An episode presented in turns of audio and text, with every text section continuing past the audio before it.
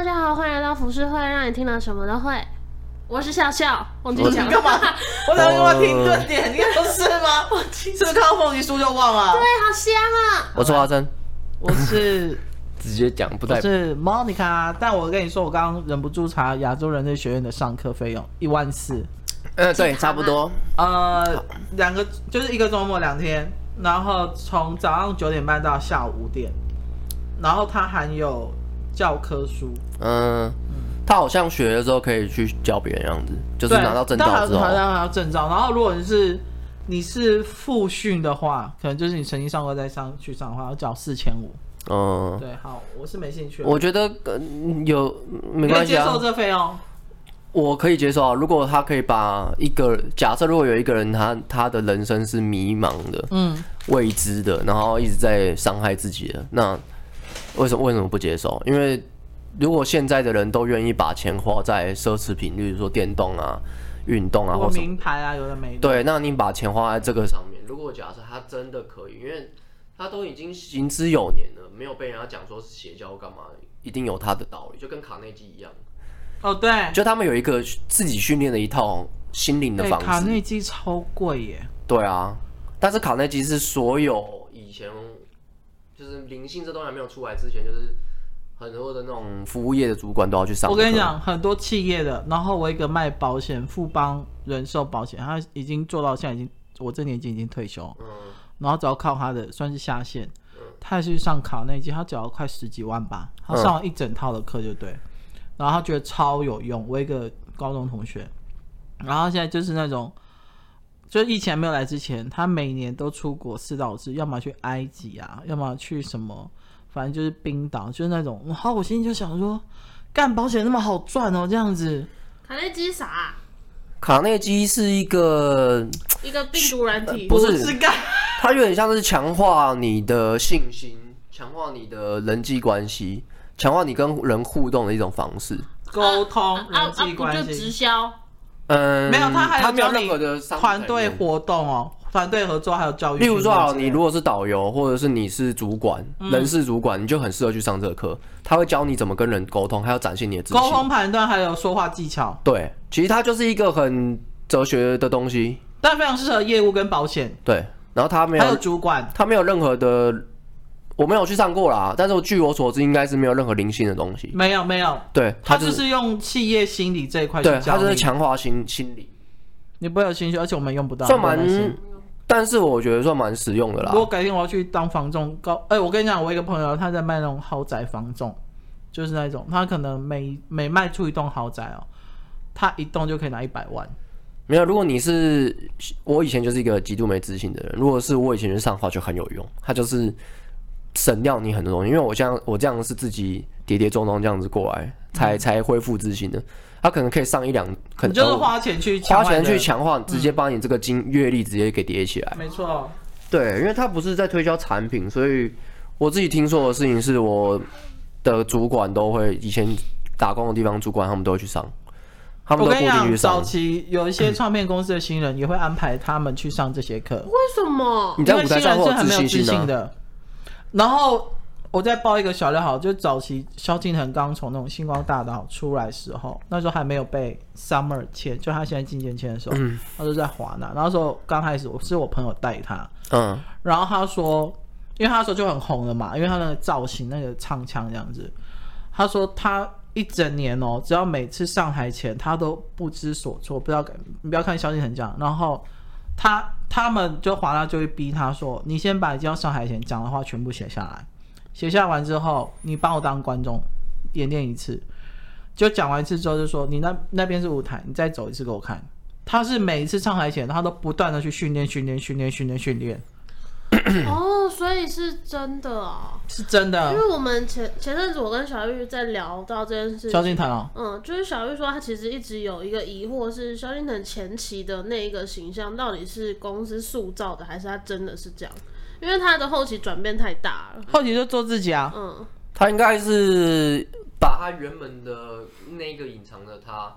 然后再更有自信做出来。没错，没错，因为他早期真的超没有自信，他连上台讲话都会害怕。因为讲话那个肯定不是他最最原始的样子，肯定只是他怯场。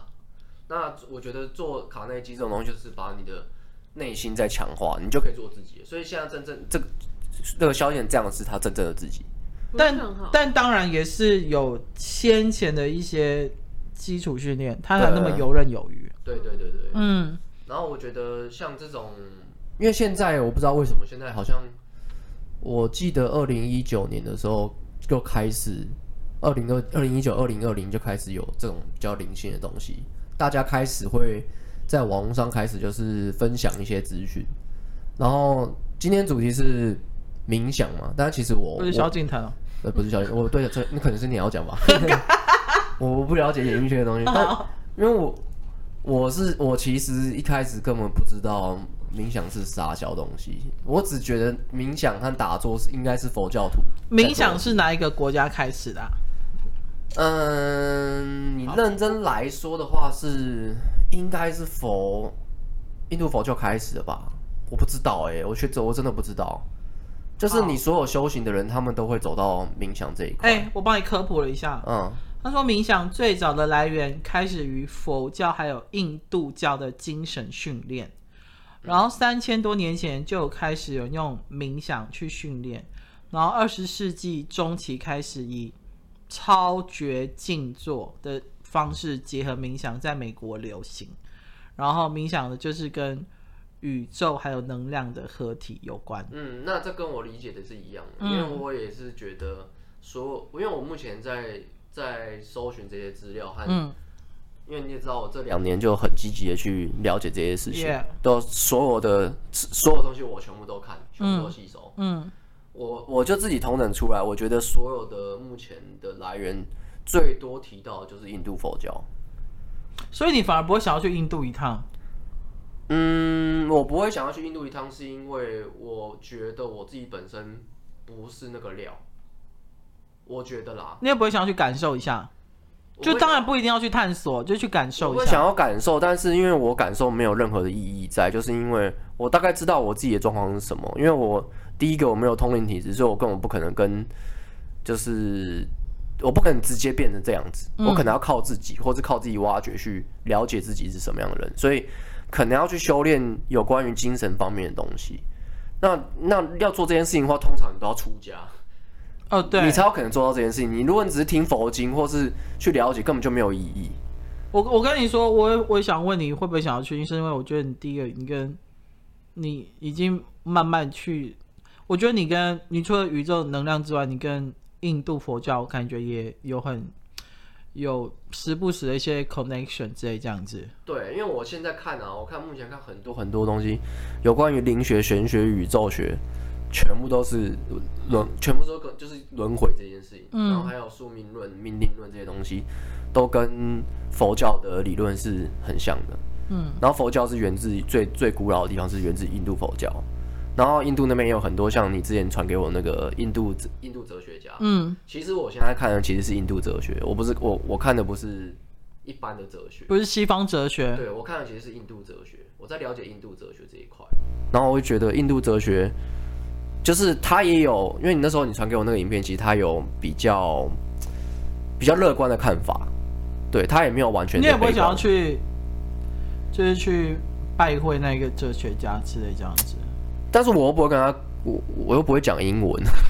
好呀，哎，我因为我一直问你要不要，或者是问你们两位想不想去印度或什么，或者尤其是你，是因为我我像我刚刚不是问说你想不想去感受嘛？你不一定要去深入。嗯、是因为我一个天主教的朋友，他有一天他就毅然决然的去决定要去耶路撒冷。嗯，他他说他去之前，因为他的很多姐兄弟姐妹们跟他们说，你去之后，你你。你不用做任何事情，你就会由内心而外的感受到一股震撼力，然后你会很想哭，不知道为什么。然后他那时候还不相信这些东西，然后反正就辗转坐飞机，一直转机，叭叭叭，终于到耶路撒冷。然后冷墙那一边的时候，他说他一摸到的时候，他就不自觉哭了。嗯，我觉得他是感应力特别强的人。嗯，认真来说的话，因为我我看了这么多，我用很客观的角度去看。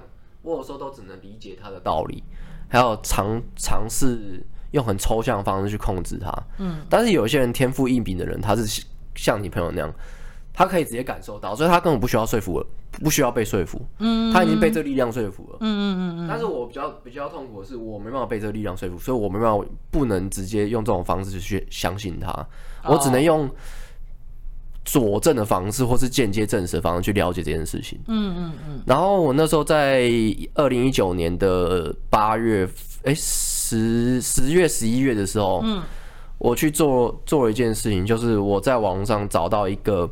催眠师，他说他是一个治疗图腾的一个用图腾治疗的一个催眠师。你怎么会突然间想要去找催眠师？因为我看到网络上有人说这对治疗很有用。那我我其实一直以来都对于这件事情很有兴趣，是因为我我已经在这个世俗的规范里面，我已经找不到可以任何改善我的方法了。了解，就没有任何没有任何方法了，药物也没有用。对，没有用。那我就觉得，除了死藤水之外。死藤水我没试过，我说想试看，所以我就觉得，我就觉得好像就是没有任何方式可以帮助我。嗯，那我就想试试看。可是你你你，那你这个催眠师，你是按照什么逻辑或线索，你会确定想要是他？我看到有人在网络上分享那个哦他的经验，嗯，然后我就想要，我就但是无妨那种感觉。哦，所以也不是你朋友介绍，不是不是，我自己去找，都不认识那个人，我就直接去找，我是直接找网络上口碑还不错的。你也不怕是叶配文？嗯，算没差，不怕，反正我就试啊，我试了就知道了。OK，总总得试过嘛。嗯，所以他那个就是开启了我第一个对于灵性的一个理解的一个开始。那你可以跟我分享，就是从你跟他约定，然后到见面过程吗？可以啊，我跟他约定之后，他就是约在，我这样讲就会知道是谁了。就约就是他会约在我在那个小碧潭，哦，然后他就会开车过来把我载载。所以他还没有直接跟你约地点？有，他就约小碧潭，然后他就是开车过来载我。哦，对，然后然后我就坐上他的车子，然后他就有说，就是他会带我车，先会开车去绕绕，然后跟我聊天。男的女的？女的。嗯。然后一个一个阿姨这样。哦，OK。对，然后他就载我载我去，然后在这路上他就会跟我聊天。嗯。但我觉得我自己觉得他比较像是心灵辅导师，加上一点点的引导式冥想。嗯。我认为，因为我以前的我以前以为的催眠是那种就是。睡，这种电影里面那种，真的是睡这样，就是那个对摇摇摇摇摇，你现在怎么样？然后 我一直以为是这个，说我其实很我我其实很期待，但结果我却发现它其实不是这样的。嗯，呃，那可能是因为我我认知有错误，或者是呃，可能是他是另外一种派系的催眠，我我这个就不确定了。OK，然后我去的时候，我就发现他在跟我聊天的时候，我觉得他蛮洞悉人心的，所以其实你在做催眠这件事情，可能他必须要。做到第一件事情，他就是要很会了解，他很了解人性，很了解你这个人。Oh, oh. 然后他所以他在在我跟我聊的过程中，当然我自己也愿意讲啊，所以我就再加上我自己知道我自己问题在哪里，嗯、就是呃我知道我自己的问题，然后还有我的缺点，所以我全部都讲出来。你就侃侃而谈，我就侃侃而谈。然后后来他就引导我讲出来。后来在催眠的过程中呢，他就要我再做做一个一个姿，嗯，做做做一个舒服的姿势，躺着这样。嗯。然后他就，他就，嗯、呃，叫我着重在想象这方面，然后还有一个最重要的一个最大的点，就是所有灵性最共同的点，就是呼吸这件事情。嗯，他就是要我去深呼吸，然后那个就是呼吸是越长越悠越越长，嗯，间隔时间越越久越好。因为现在都不知道怎么去呼吸。其实我是透过这方面，我刚刚有跟小小讲，但是我是后面才发现这件事情。然后我后来就是他，他就是透过呼吸这件事情，让我去想象这个画面。嗯，他一直要我去看脑海里面的画面，但是要又要不带任何批评、批评判这样。但可能是因为这个催眠师，他就他想要让我放松，但是其实他一直问我，我会紧张，因为我看不到东西。哦，因为他叫闭着眼，他叫我闭着眼，然后叫我看。我现在脑海中想出些什么东西，所以它是一个很抽象的东西，你你也不能确定说这个是催眠带来的效果，还是这是你自己跑出来的。所以我我后来我认知啊，我在里面之后这个催眠整个过程，我自己看到的东西，其实是我自己冥想造成的结果，反而不是他催眠的效果。我觉得催眠就是冥想，它是强制你让你进入冥想的概念。这是我，oh. 这是我之后得到的结果。因为其实我后来也有去再找了另外一个线上治疗师，嗯，催眠师，他也是用这样的方式，线上也可以催眠，对，线上也可以催眠。所以我就理解到一件事情，除非他是通，他是灵媒，不然一般的催眠师他都是引导你去进入冥想这件事情。而且我在进入冥想的状态，被催眠的状态，我花了非常非常多时间，大概有四十几分钟我才进去进入状况。我在前面是非常非常内心是抗拒，我我，我不抗拒，但是我不知道为什么内心就进不去。我内心是进不去的。那你你所谓的进入状态是真的完全进入吗？就是如果是一到十的 pers 的分比的，可能五分吧，就只有一半而已，一半而已。对，因为我知道我自己在说什么，然后再来就是有一些很奇妙的东西。我觉得冥想也，我后来间接，呃，现在已经了解冥想是什么作作用，嗯、所以我现在回头想催眠那件事情，他在身上发生的这些事情，全部都是你自己冥想造成的。就例如说，他会讲到一些爱的能量，或者是说，哦，那你的过去是你的内小我是长什么样？像我就有看到一个小女孩在哭，那就是我的小我。嗯，对，小我就是你的自我的概念，最最你的最最内心的那个小孩子。嗯，对，那就是小我。然后最渴心中最渴望的那一面，这样。然后他还有讲到一个叫做高我，我在催眠中我也有看到高我。嗯，高我就是连接宇宙神性的你自己。有另外一种说法，就是讲白一点，就是其实你也是宇宙的一部分。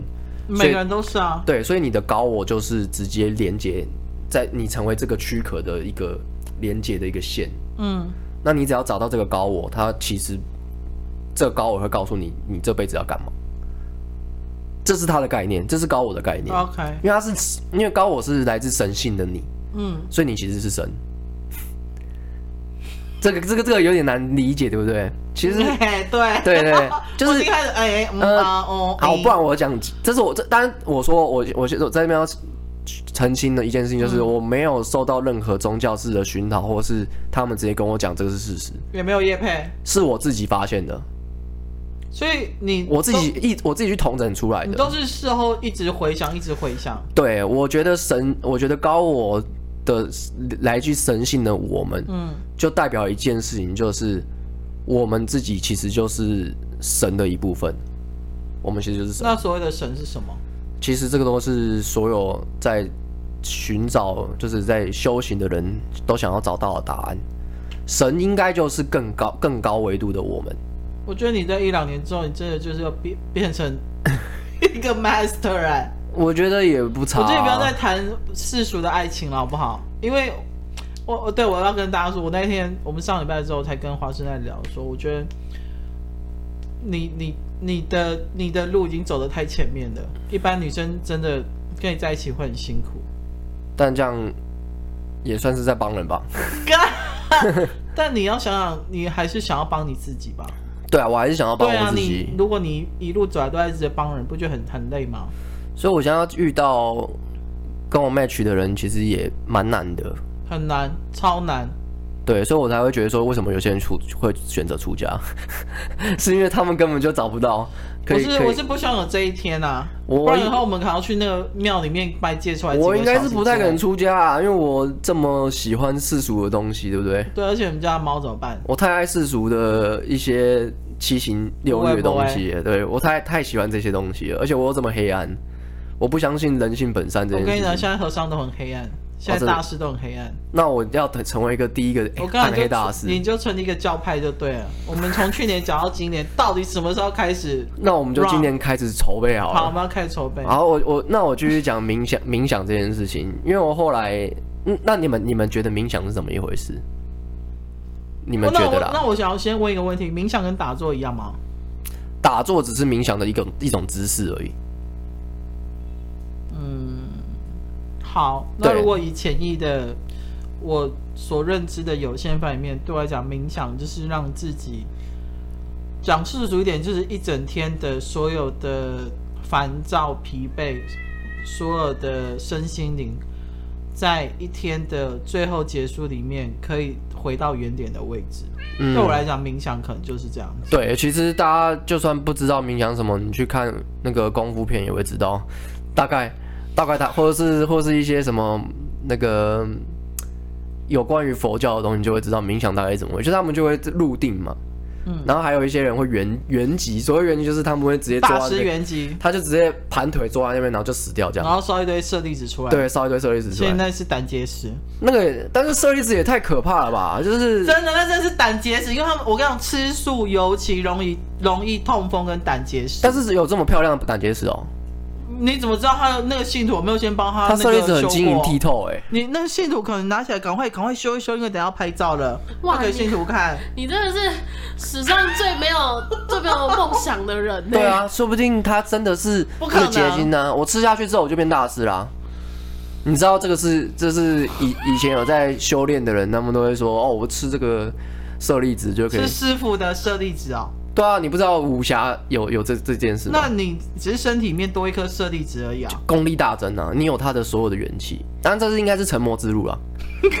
成魔之路应该可以做这件事情。那，像像你觉得冥冥想是什么啊？可是我超级肤浅呢，因为我没有冥想，我没有做过冥想这件事情。那有想过这件事吗？我其实直到去年才开始觉得好像可以做这件事情。为什么？我不知道啊，因为我觉得现在好多就是资讯好混乱哦。嗯，每一天，即便我其实没在做什么事情，我都觉得我每天接收的资讯好多，太大量了。嗯，而且我很喜欢分享一些无微博哎。对，然后我就觉得好像脑袋停不下来的感觉，但其实我根本也没在做什么。嗯，然后我就想说，是不是冥想真的可以帮助我，就是暂停一下大脑？嗯，可是有鉴于就是我我身边有一些人让我看到的状态是，我觉得他太走火入魔了。哦，我想知道，不可以不可以不可以吗？那你可以不要不要讲名字啊？No no no no no no no no，是不是等一下再讲是不是？我自己瞎说。哦，好吧。所以我就会觉得就是自反而会让我有点疑虑啦。我会觉得冥想这件事情是。有真的这样吗？那你看到我会觉得我是走火入魔吗？不会啊。那你看到我在分享神秘学之前的时候，你也会觉得我，你会觉得我走火入魔吗？不会啊。我那莫妮卡会觉得我走火入魔吗？会。为什么？我哪里走火入魔了？没有，我已经看到你。嗯，就是我会秀出一些端倪，是因为我们每次聊天可能不管聊任何东西，电影啊或者什么什么之类，但是到最后你。都会扯到一点所谓的灵啊、宇宙啊这些东西。嗯。对，因为其实对我来说，这已经是生活不可或缺的哦。它有点像是事实的概念，就很像是台湾人的主食是饭，所以最后大家都都会吃饭。对我来说是这样的概念啊，就是我现在能够理解的事情是这样，因为因为我跟你讲，对你这样讲没错，就像很多宗教或是教派或是学派。他们到最后会走成一个很专精的一个一条路上，是因为他们也是每天都把这挂在嘴边，嗯，然后不断的去灌溉别人之外，也会不断的去说服跟吸收这样自己，嗯，对，因为我现在了解的东西是，但我是自己自成一派，我没有大师带我，我就是自己去。我刚刚等你能够影响别人的时候，我们的教派就成立了。我现在正在正在想办法做这件事情啊。其实我理解的事情。呃，有蛮多是透过这些学习去得到的。嗯，像冥想这件事情呢、啊，我觉得冥想是一个非常非常虚无缥缈的一个东西，很奇怪，它真的非常奇怪。那为什么会提到冥想？是因为我我后来看，嗯、欸，大家都知道这个 Netflix 有一部新的影片，嗯嗯，我有放在片单，冥想正念指南。嗯，我在这之前呢，我一直都不知道冥想是什么。然后我要跟大家分享一个很奇妙的事情，就是我跟我朋友，我朋友说他很常去庙打坐，嗯，静坐这样，然后冥想，然后说，哎、欸，你怎么，你你你做这件事情多久了？因为他有，可是庙其实很吵，你知道吗？很吵。那最近大家听我讲，他他他他有他有忧郁症，嗯，然后他也是蛮，就是小剧场，也是跟巨蟹座一，就是就是巨蟹座啦。哇，巨蟹座对，就是小剧场，小剧场嘛。然后所以他说他去打坐。去跟师傅学已经做了四年了，然后想说，哎，四年了，看看得出来你有比以前平静许多，但是他好像还是，我在他身上还是没有找到，他知道他自己未来的人生要干嘛，嗯、还有他的快乐，他其实一点都不快乐，我觉得啦。嗯然后我就，但是我还是跟着他去试试看。我就说没关系，我都是，我现在什么都是。嗯嗯，对，因为我都要什么都是，我才会知道哪个是真的，适合你这样子。对，然后我就跟着他去了。结果我后来发，我以我一直以为是那种就是很大间的庙啊，然后可以在里面这样子。后来发现没有，它只是一个家里的一个小神坛。然后里面那根本不是庙啊。对，他说是，但是其实认真来说的话是宫，就是有些人不是会在家里摆一些，我知道，我知道，他就是宫。然后这个其实有点危险，我说认真的，就是我知道，因为宫其实很，很里面住很多，很乱，对，对没错。那我我本身我的，我觉得这是我的优点也是缺点，就是我优点是我好像不太会招惹一些东西，好像很硬哦。好像是，然后再来就是我缺点就是我我就算有兴趣，我也感应不到任何东西，所以我不能知道它是真的还是假的。嗯，对，所以我必须要亲身用力做一件事情之后，才能确定这个理论是不是正确的。嗯嗯嗯。那我就跟着他去庙里面之后，我发现就是里面有一个问世的，就坐在那边。嗯。然后我一开始还不知道他是谁。嗯。然后他就是一堆其他人都会陆陆续续进来啊，然后他就是那种开放式的。嗯嗯。然后旁边板凳就是坐一排人这样。嗯，然后 我进去之后，我要看问事的那个人，一个一个一个师傅，他就拿了一个扇子在那扇，这样。济公吗？我一开始还不知道济公，因为就济公会扇扇子，但是我不知道，因为我真的不知道道教的东西。你很少去那种宫或坛吗？没有，我从来我从来不去。天哪，我小时候常被我妈带带。对，然后我又发现，我是第一次看到亲眼看到有人就是问世是上身这样。嗯，然后。你之前有没看过？我之前没看过，因为我没有去，我不去，我不去这样的地方。这里我不会让萧萧参与，因为他更不可能。对，反正他就是一个很奇呃，认真来说，我觉得他们的出发点全部都好的，但是磁场乱不乱或怎么样，这些东西后来我旁敲侧击知道，就是这样的地方一定没有，不可能是绝对好的，不会有正神，不会有真正的。绝对最好的，因为他一定会有一些孤魂野鬼。我会说所谓的正神，像济公就不是正神，对，他，他都是凡人变的那一种。对对，对，他是神格化的东西啦，没错。所以他可能也在修啦。那济公那时候，济公师傅就我到我那时候就到我的时候，然后我朋友说：“哎、欸，那个师傅，我朋友想要学静坐。”嗯，然后那个师傅就你就知道济公是一个很轻浮的人。疯疯癫癫，疯疯癫癫的人，所以你但其实他讲话又有一些道理。对，然后他他讲的东西又有点没有重点，又有重点那种感觉。嗯嗯嗯。他在之在我之前有一个阿嬷，然后就坐在那边给他，然后那个济公师傅就讲一个很听起来很奇怪的台语。嗯。那据据我所据他们所了解呃所解释的事情，这个济公师傅已经活了几万年了，所以就是这个这个神啊，已经活几万人，所以他的台语很奇怪。嗯。所以听不太懂，不是现代人的台语，对，不是现代人的台语。然后他就是拿那个扇子说啊，你你你你这个脚啊，用台语讲，他说你一直在欺负你的脚，然后就拿扇子拍那个阿嬷的脚，嗯，他说你这样子坏坏这样，嗯、对，他是这样子，他是用这种方式，然后我就觉得很有趣。我要换我过去的时候，他就说。啊！你要静坐，你要很简单呐、啊。你跟他学，他很厉害。他是指我朋友，我朋友是个女生。嗯。然后我朋友就一脸就是呃，没有没有没有没有这样那种感觉。然后后来才知道，原来他、嗯、他有一个守护神是济公师，济公的二师兄。那你说你朋友吗？我朋友对，oh. 但是他一直在抗拒这件事情。然后我后来才了解说，然后原来他看得到东西，但是他没有跟你讲。他没有跟我讲，他就是那种就是。知道很多事情，但是却不好意思讲那种人。哦、oh,，OK。然后都是济公师傅讲的，济公师傅他，但是济公师傅没有讲说什么，他就只是说哦，他很厉害这样，嗯、你就跟他学就好这样。然后旁边的人就说哦，没有那个，就是有旁边是跟着那种师兄，就是凡人呐、啊，凡人师兄。翻译，其实他们就是翻译，他们就是翻译，然后就旁边讲说哦，其实他他怎么样怎么样怎么样。他说因为他他他其实只要接受那个神的帮助就可以了。他说他的路很好走，他就要指我朋友。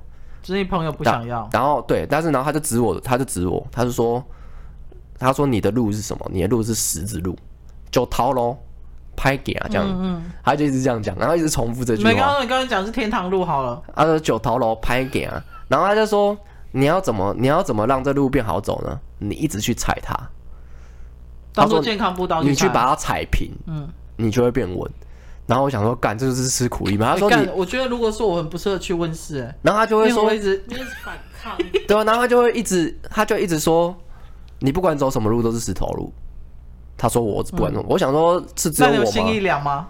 我有点小凉，但是我又觉得好像我一路一路都是这样走过来的。那跟刚刚人类图其实就有 match 到，哎，对啊，你就是你就是苦行僧，你就是你的九的能量都是零啊。然后他就跟我，他还跟我讲一个很玄的话，嗯，他说你每天冥想四个小时，这么久？他说每天，他说只要每天冥想达到四个小时，他说你就会变得比任何人都还要厉害。他说你会比比他还比就自我朋友，他说你会比他还厉害。你然后到时候我这个站是可以借你玩。他这样讲，干话你得道升天，他就说是啊。然后后来我就问我朋友，我朋友就说，他说那个济公扇是凡人是拿不了的。他说拿，但是他却雷神锤一样，对对对对对对对对，雷声锤，雷声锤，中间对，拔不起来。然后就一直记得这句话，我就想说，但是冥想这么难，我跟你讲，冥想很难。然后因为我有试图试图在他们那边冥想过，然后但是你知道，其实，嗯，我我不知道你有没有看过这种现象，因为我也我是第一次看到，但我自己也听说过，就是，嗯，气场太乱的话，嗯，会一直打嗝。哦，我知道，你知道吗？嗯，我知道。那个就代表他在排气，然后，然后我在冥想的过程中，在那边冥想过程中，旁边的一直在打嗝，一直在打嗝，就是反而你没有，我自己不会打嗝，应该是我不知道这要怎么解释，或许这种解释是因为这边气场太乱，他们可能会吸收到不好的气，oh, okay, okay, 他们就会把它打嗝喷出来，这样、嗯嗯，对。然后这件事情我是第一次看到，然后我就跟我朋友聊说。因为那个技工师傅给我一瓶这个米酒，对，他给我他给我米酒，然后他只给我一个人呢，因为我们去的有三个人，嗯，然后另外一个女生她就是呃我我另外一个朋友女生就是，她就只跟他讲说，你是一个美丽的花朵这样，他是五百的粉丝，哦哦哦哦，他就说你是美丽的花朵，就这样而已，然后也不知道也也，然后对他也没有得到什么东西，对，那么我觉得认真来说的话，讲说我石头路拍给他也也也算是一个很。很中性的东西，没错啊。对，但是我会我会认为说，我会其实我愿意相信他，是因为我觉得真正的神应该不会教你做怎么做，你的人生会顺遂。他只跟你讲一些关键点而已。嗯，他不会给答案。不会。对，所以我才会觉得说，所有的神学、灵学这些东西啊，肯定不会有答案。只要只要会给你答案的东西，你就半信半疑就好了。那既然他都讲说石头路拍给他，你这东西你不信或是信。对你来说都没差，嗯，完全没有差的一句话，所以我就觉得这句话我会信，因为这有点像是人，这本来就是随随便每一个人都会讲的话，嗯，那那那就姑且姑且相信这样，然后从那时候就开始理解到冥想这件事情，嗯，但是他也没有教真正的教，那我到了就是冥想正念指南这个这这个这个东西出来之后，我才开始去尝试真正的去冥想，因为这这部影片。真的很厉害的原因，是因为他他会跟你讲说人类的情绪，嗯，分成哪几种，还有你的平常在过到呃碰到这些问题的时候，你要怎么去面对。冥想有一个非常实质的作用，就是人类很多情绪呢，是你长大之后，你有可能有一辈子都没有碰到过的情绪，有可能，有可能，例如说，嗯，有些人永远不会被家人伤害。有一些人、嗯、对，那他这个情绪他就永远都感受不到，等到他有一天他被觉得他是家人的人伤害到之后，他就会没办法适应，他就会崩溃。哦，对对，因为人类如果没有练习的话，他是会这样的。所以冥想其实呢是在帮助你练习去面对这些情绪，就是突突然而来的一些情绪，你从小到大没有经历过的。对，例如说好了，失恋这件事情，大家都没有失恋过。就是从从小在呃，就是长大的过程中，你第一次失恋一定都是都是最难过的嘛。那这时候就是其实他就是要强强迫让你提早练习这件事情，或者是面对你爱的人的死亡。嗯，你要去练习这些情绪，你要把它，因为这些都是事实，所以你要练习你的大脑去处理这些东西。它让你的大脑去处练习处理怎么把这些压力还有负面的情绪。怎么样去把它安排在什么地方？它就有点像是大脑的那个，呃，那叫什么重训？大脑的重训。嗯，这件事情其实我也是间接知道，因为我之前去做重训的时候，嗯、呃，我有发现两件事情。嗯，第一件事情就是原来我不会呼吸。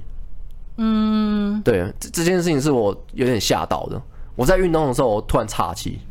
哎，我跟你说，我也是。因为我我我很偶尔会去爬象山，就对，嗯，我也是第一次爬完象山之后，就是跟我一起去爬山的人，那跟我说，你当你发现你要去做一些你平常不会做的事情，比如说上健身房啊、爬山、游泳或打篮球，你要在做之前的半小时去调整你的呼吸，你要开始很深的呼吸，去做这件事情就对。那你知道呼吸这件事情，呃，最近最最近很红的《鬼灭之刃》就在讲什么呼吸之类的。其实那些东西都有道理的。我后来想想，他们在吸那一口气的时候，其实都是有道理的。嗯、就是我后来发现很多科幻片啊，例如说像《猎魔士》，嗯，他也是在讲说猎魔士为什么这么有别于常人，是因为他的呼吸的速度很缓慢。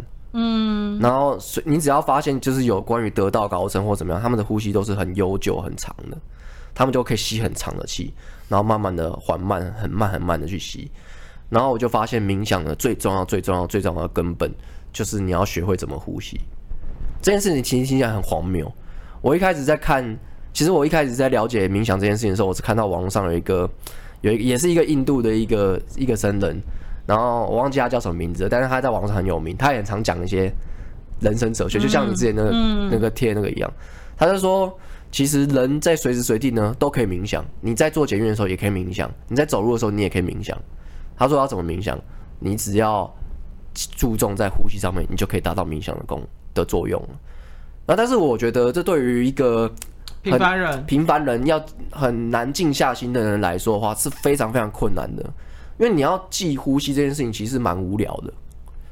我刚刚最无聊、很无聊，平凡的事是最难做的，真的很无聊。那我我其实，在学会呼吸这件事情，我是到我看了冥想正念指南之后，我知道这个道理，但是我一直到这个之后才发现，原来呼吸那么重要，原来呼吸这么重要。因为你有你有做过瑜伽吗？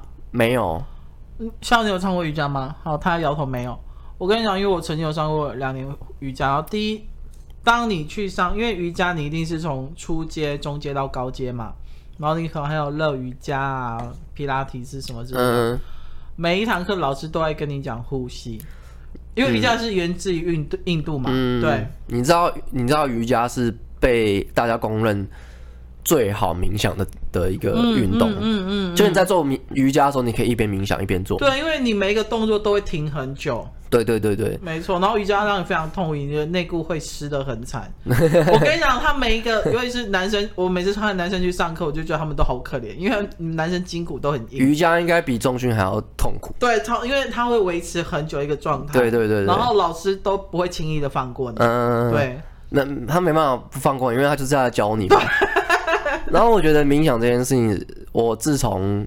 因为我自己是大家都知道我有那个焦虑嘛，嗯，然后我有一个问题就是我会我的睡觉，嗯，其实我以前随时随地看起来都很没精神，然后我不知道你们现在怎么看我啊，但是我自己觉得我自己精神状况比以前好很多，真的好很多哎、欸，好很多。从我们第一次见面到现在，第一次见面那很久了，八月啊，哦哦哦，你说八月，我我其实透过冥想这件事情有改善了我的睡眠的状况，然后。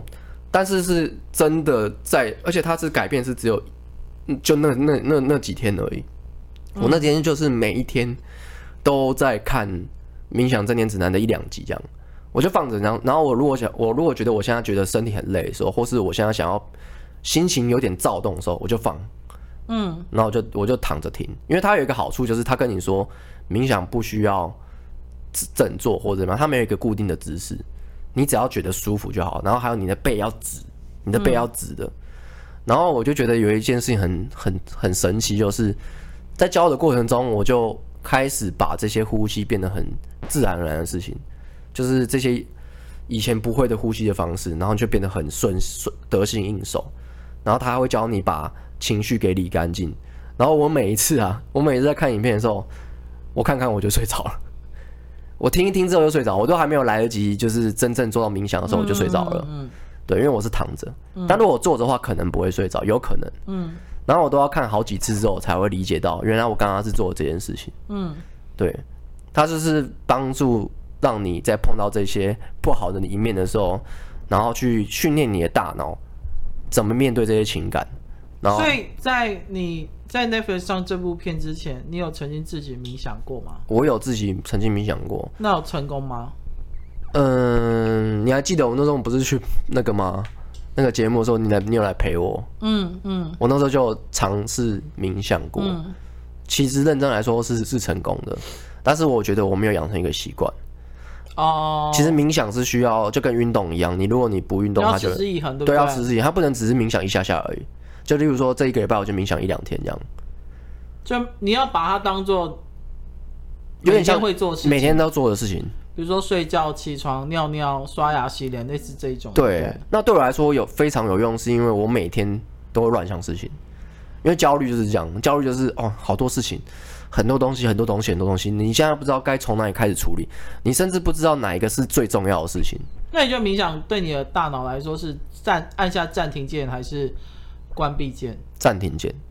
所以当冥想结束之后，你的键又会按下 play 键，就是对，又开始再继续运作了，就是等于说它让你的大脑休息之外，顺便整理一下你之前的东西，它慢慢开始帮你，它有点像是图书馆，的它一个一个放好，它跟你讲说这本书要放哪里，嗯，对你忘记归类了，那我之前可能是一团一团书丢在地上这样子。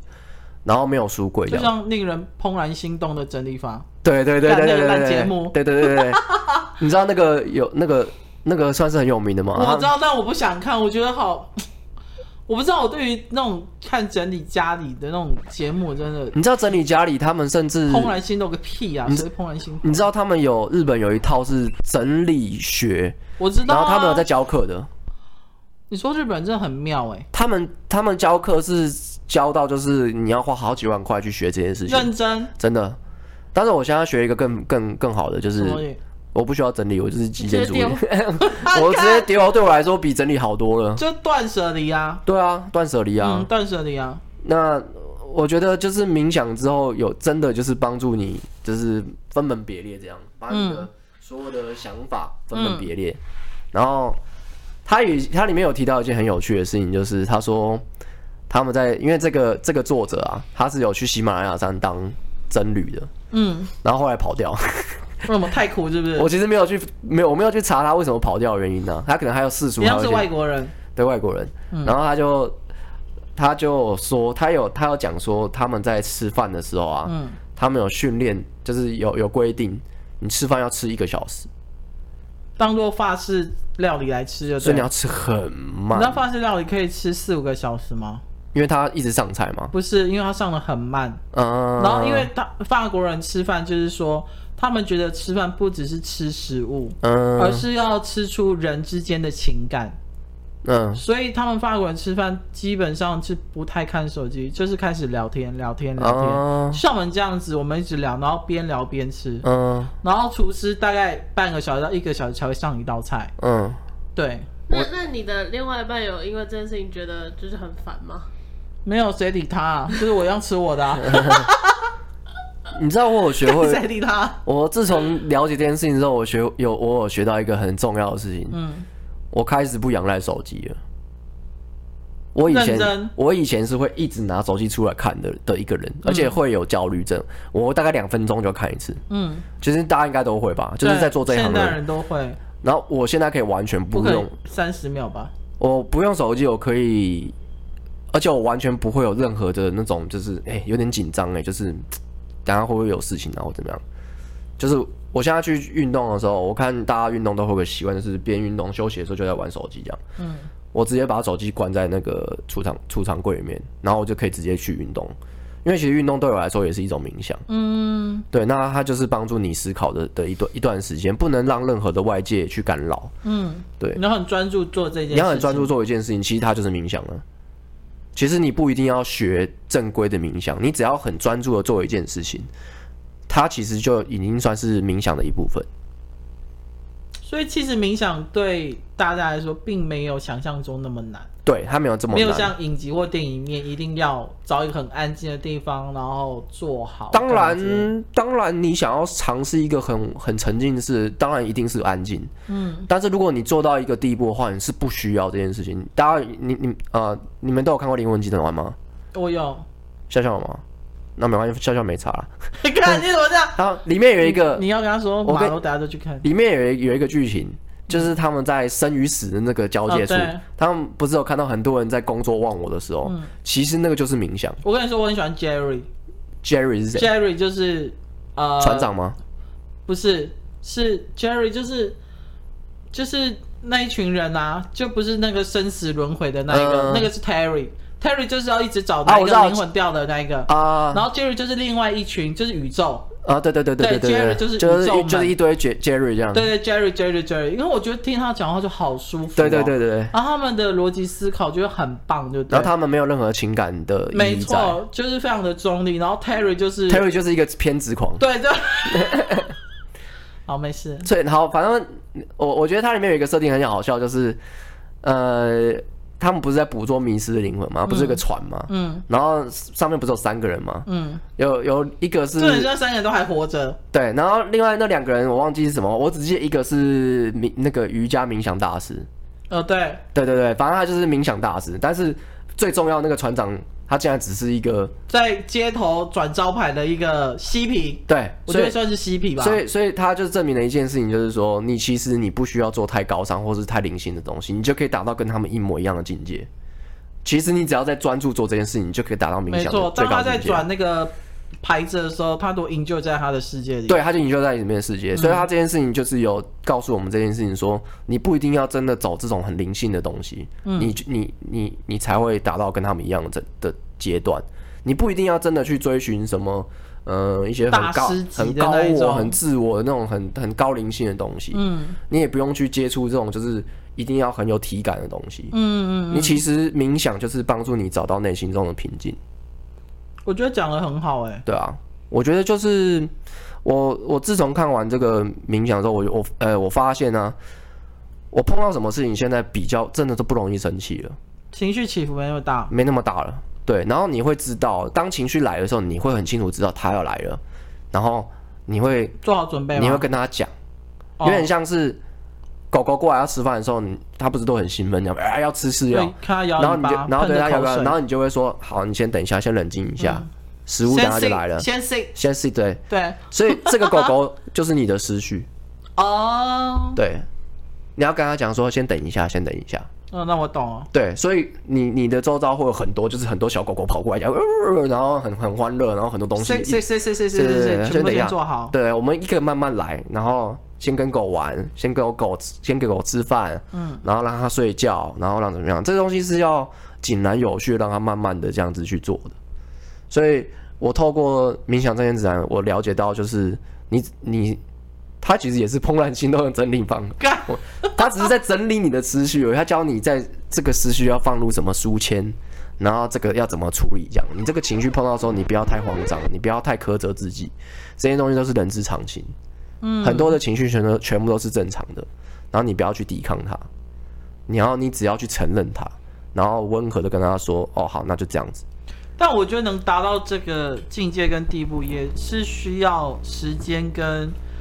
年纪的历练啊，以前的我可能听到这个，我会觉得傻小。对，就像小朋友，或者可能像小这年，就会觉得，呃，哦，好啊。可是可能，也许觉得有道理，可是真的要去做，我觉得还是要。你不会有动机做，没错。因为其实我之前就是这样啊。我去年，哎、欸，不对，是前年呢二零一九的时候，我就知道冥想这个概念。嗯。我一直到今年，我才知道冥想真正的作用。嗯。我之前一直都不知道冥想原来对我有这么大的帮助。毕竟，因为我觉得人是七情六欲的动物，对，所以我觉得你每天会有很大的情绪高低起伏，是很正常事情。对，嗯，然后他就在跟你讲说，承认这些情绪不是一个，不是一个很自卑的事情，不是丢脸的事。你不用被，你在这个世界里面不需要被评判，因为其实有很多事情嘛，例如说，好，假设我随便乱讲劈腿，嗯。嗯劈腿是不好的事情嘛？以世界的道德观来看，但是说不定劈腿是他有他的意义。例如说，他一直被一直被另外一半挤压压迫，然后或是一直被另外一半冷落，对他产生一种罪恶感，然后他产生一种不安全感、寂寞感，他去做了这件事情。其实呢，在你的冥想世界里面，这件事情是没有任何的对错。你要去承认这个情感，你要去承认这件事情，然后然后去理解这件事情，你就会做出正确的答案。嗯，你可能就不会劈腿，你可能会跟这个。男朋友直接跟他说：“哎、欸，我想要跟你分手，因为我觉得我们走到尽头了。我你要学会跟人家道别，你要学会跟这些感情做切割。那、嗯、可能冥想之后，透过冥想才会帮助理解你自己真正应该要做什么。其实大太多的人都喜欢用逃避去做做做决定，例如说劈腿的时候啊，没有啊，我我现在只是玩玩而已啦，没有啊，我没有真的要乱搞啊这样。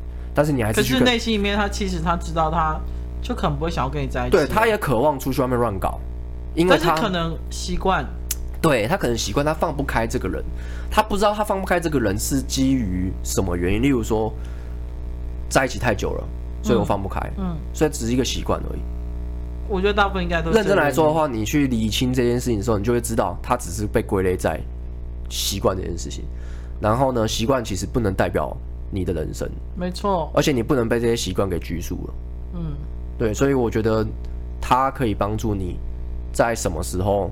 做决定，做决定，对，而且是你自己做决定，这件事很重要，不是别人帮你做决定。我觉得其实自己做决定，除了，嗯，除了可能也许冥想或者是其他方面帮助你之外，我觉得最大是勇气。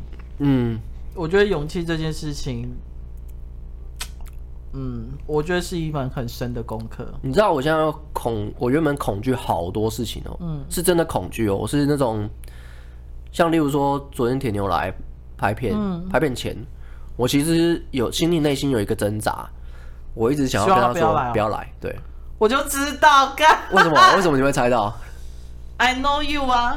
那为什么？因为你会这样觉得？因为你会想要逃避。对，我会想要逃避。对，所以我在铁牛来之前呢，我又做了好几次冥想，然后我去想清楚。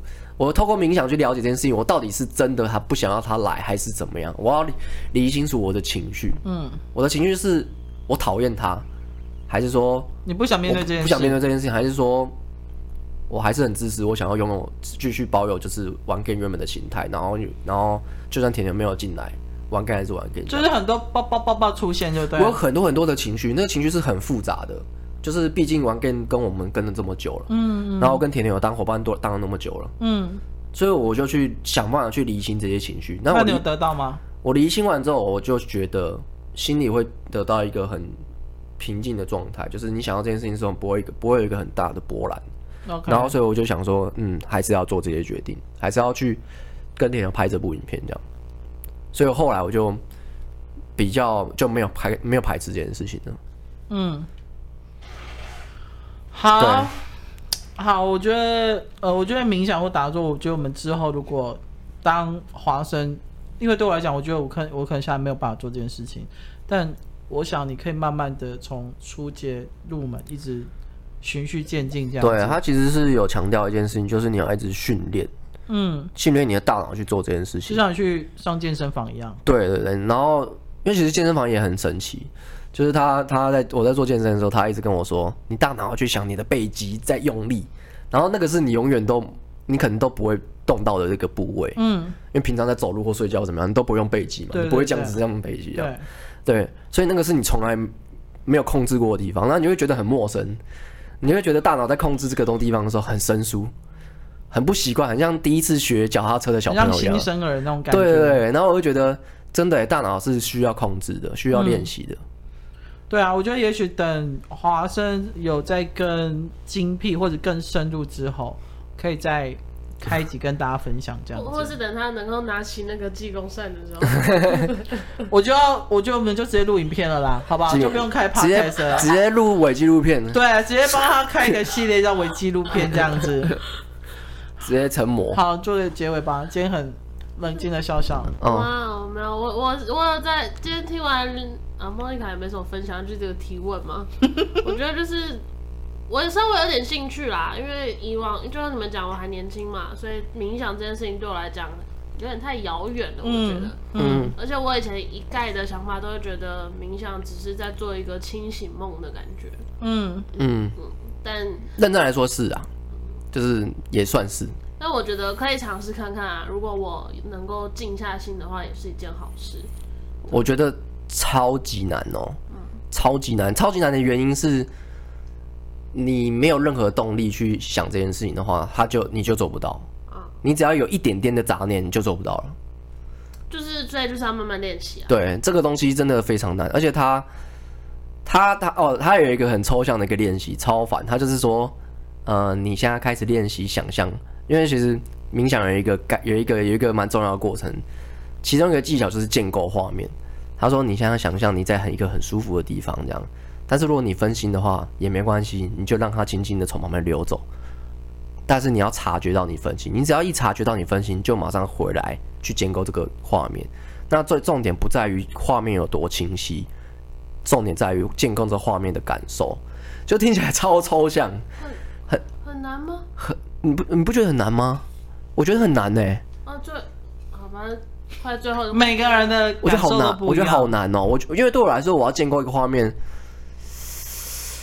我不知道哎、欸，我要建构一个画面，然后我在里面这样子很舒服的躺着，然后我要想象我在里面躺着这样，我我对我来说是很难一件事情。真的，对我来说很容易。那你说不定就是冥想的最佳天选者啊，The One，对啊，因为我要睡觉前我都会预设，虽然后面可能会偏掉，可是会预设我今天想要做什么梦。然后我就会去塑造那个画面。那你这么，我怎么没有想到说，我今天不想做梦，我想让我脑袋关机？有时候会啊，就是我今天什么都不想，然后我就闭着眼睛这样子。你知道我不会想，不会想。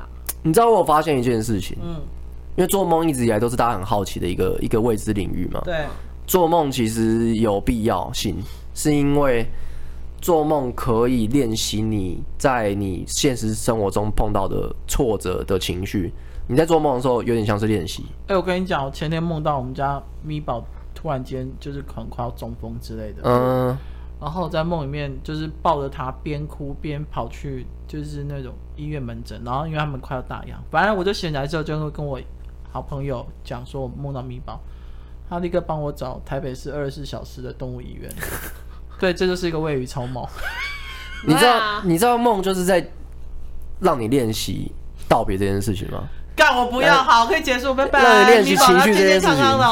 假霸凌哦，我不要，迟早要面对啊。我不要如果 V 宝走，我就不会出现了，拜拜。干。